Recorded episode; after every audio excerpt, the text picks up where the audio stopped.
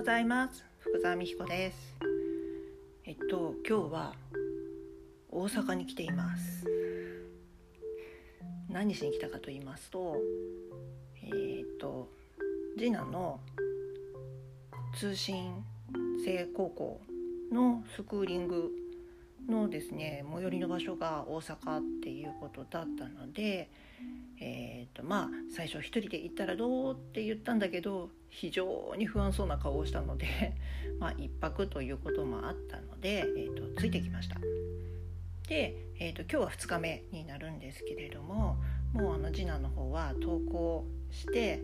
えーと9時半からおそらく授業が始まっていることだと思います。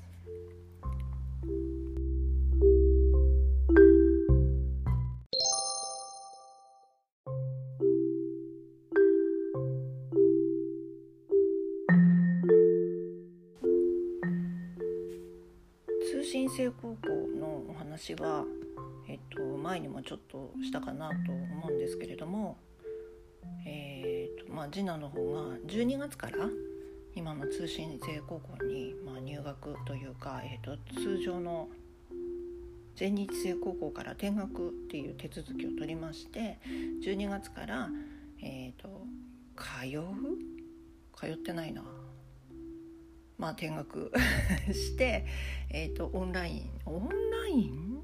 まあ、ほぼ動画受講なのでオンラインという言葉が正しいかというとちょっと疑問なんですが、えーと、パソコンで動画を見て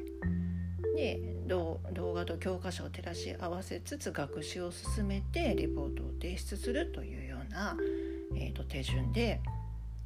学習を進めています。ただえー、と4月から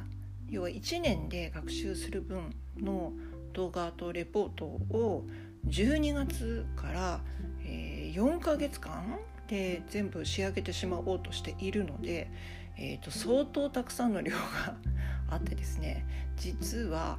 えー、と締め切りが2月の15来月の中頃になるんですけれどもなのにもかかわらずまだレポートの提出量は半分に至っていないという状況なんですね。で、えーとまあ、私としては、えーと、全部単位取ってほしいなと思ってるんですけれど、まあ、次男の方が意外とのんびりでマイペースというか、まあ、一応進めてはくれてるんですけれども、まあ、おそらく、えーと取得目標である25単位の半分ぐらいしか取れないんじゃないかなと思っています。ですね、であとそのもし途中で、えーと、要は最後までいけなかったものについてはどうなるのかっていうのを私まだ確認を取っていなくてその辺が例えば翌年、えーと途中から再度始められるのかまあ多分料金はあのまた1年分かかるんだろうなと思うんですけど途中から始められるのであれば本人もまたちょっと身軽に次のことも進めていけるのかなっていう気もしているのでいいのかなというふうには思うんですけど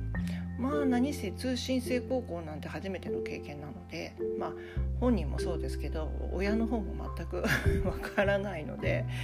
まあこんなことがあるんだなっていうのをあの気づいたごとに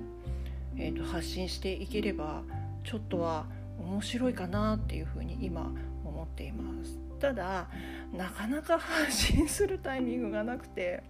今日もですねえっ、ー、ともう次男を送り出した後で一人になりさあ今から何しようかなって考えていた時にはっって思いついていやしばらく、えー、レコーディングしてないなと発信してないなっていうふうに思ったので、えーと、あ今これはいいチャンスだ1人だしホテルの部屋だしと思って今日はレコーディングをすることができました。またちょっと定期的にっていうのは難しいんですけれどはあって気づいた時とかにまた発信していけたらなと思います。ではまた。